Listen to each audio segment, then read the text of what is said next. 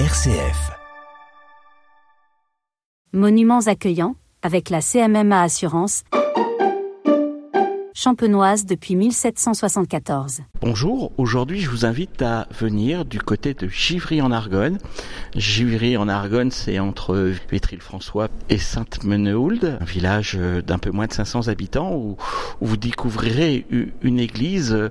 Ah, il faut vous arrêter pour voir. euh, Et, et j'ai près de moi Antoine Bourguignon, le maire. Bonjour. Bonjour, ça me fait plaisir de vous accueillir en notre église Saint-Laurent de Givron-Largonne. Alors, cette église, elle est née quand?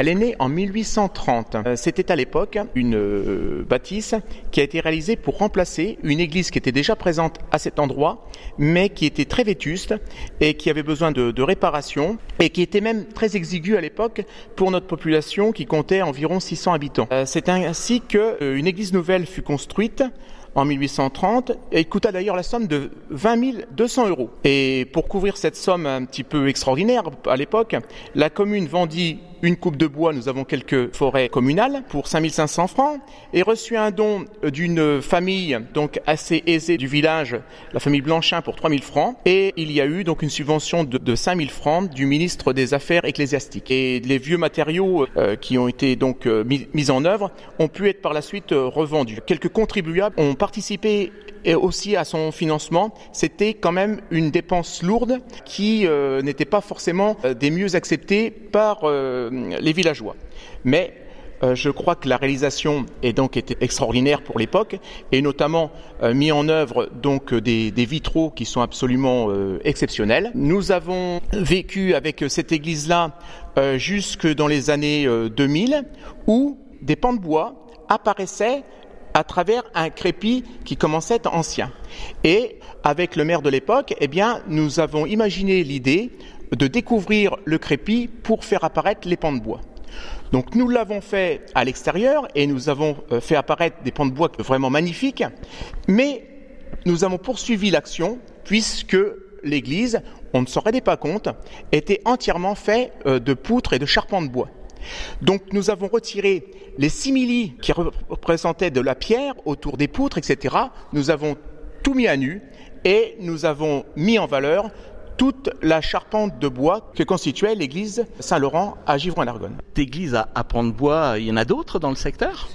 Donc c'est vrai que nous avons plus l'habitude hein, de les apercevoir dans le sud de la Champagne humide et notamment donc dans, le sud du Vitria. Ici donc euh, elle apparaît comme euh, assez remarquable euh, par rapport à ses dimensions et puis à, la taille des poutres qui la façonnent. Ce sont des, travaux donc comme je vous le disais en 2001 hein, qui ont véritablement visé à regarder comment on était capable avec toute cette poutre de euh, les mettre en valeur. Et donc on s'est fait aider à l'époque donc de, l'Église et avec les, les, les conseils donc d'architectes euh, pour dire voilà ici c'est le cœur, on garde un petit peu l'aspect initial et sur toute la partie centrale, eh bien on met en œuvre des, des planchers au-dessus des, des solives on remet un petit peu de, de, de, de plâtre entre, entre les poutres et on fait apparaître quelque chose donc qui est quand même assez euh, fantastique. Une église qui mêle à la fois euh, la pierre, à la fois donc euh, énormément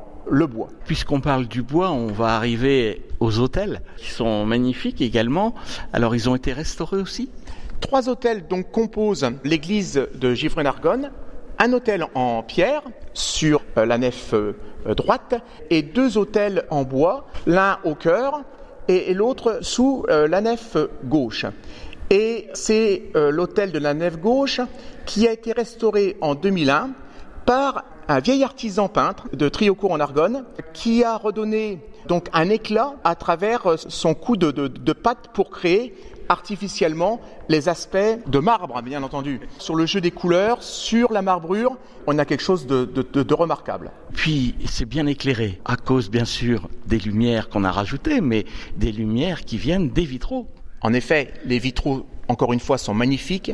Nous venons d'effectuer leur première restauration. il y a de ça euh, cinq ans, euh, puisqu'un maître verrier donc de Elsemoru est intervenu pour les refaire à neuf, puisqu'il y avait beaucoup de casse. Il y avait donc de, la visserie qui, accompagne le, serrage des vitraux qui était très mal réalisé, ça tremblait, et nous avons aujourd'hui un, un, résultat phénoménal.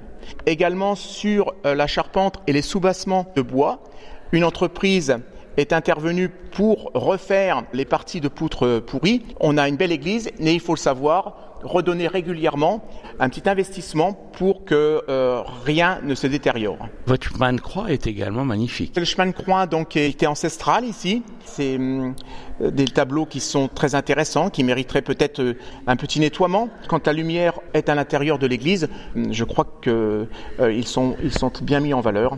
Nous avons à l'époque aussi retiré les bancs qui étaient très dégradés euh, pour euh, refaire donc euh, quelque chose d'un peu plus moderne à base de boîtes de hêtre. Nous avons encore des choses à faire dans l'avenir.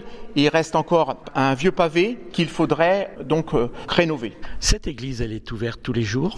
L'église est ouverte tous les jours à partir de 7h30 environ jusqu'à 18h30, 19h. Il y a une, quelque chose d'intéressant, c'est qu'il y a une, cellule de détection à l'entrée qui permet lorsque le visiteur franchit euh, le seuil de l'église, et eh bien que les lumières s'allument pour l'éclairer. Nous avons d'ailleurs devant le chœur un joli lustre qui a été rénové euh, il y a quelque temps grâce à, l'usine de, ponçage de métaux que l'on a sur le village. Est-ce qu'il y a des portes ouvertes? Est-ce que, est-ce que cette église fait partie des journées du patrimoine? Il n'y a pas eu encore d'événements donc marquants liés à celle-ci, mais je pense que tout le monde devrait s'arrêter donc à Givron-Largonne pour visiter cette église. Elle, en vaut la peine. Alors comme vous êtes le maire et que on, veut s'arrêter à, Givry, est-ce qu'on peut y manger? Oui, nous avons euh, toutes ces possibilités là sur le village, notamment deux restaurants euh, qui euh, vous accueilleront. Il y a encore une vie qui est intéressante à Givry en Argonne. Notre population est actuellement de 456 habitants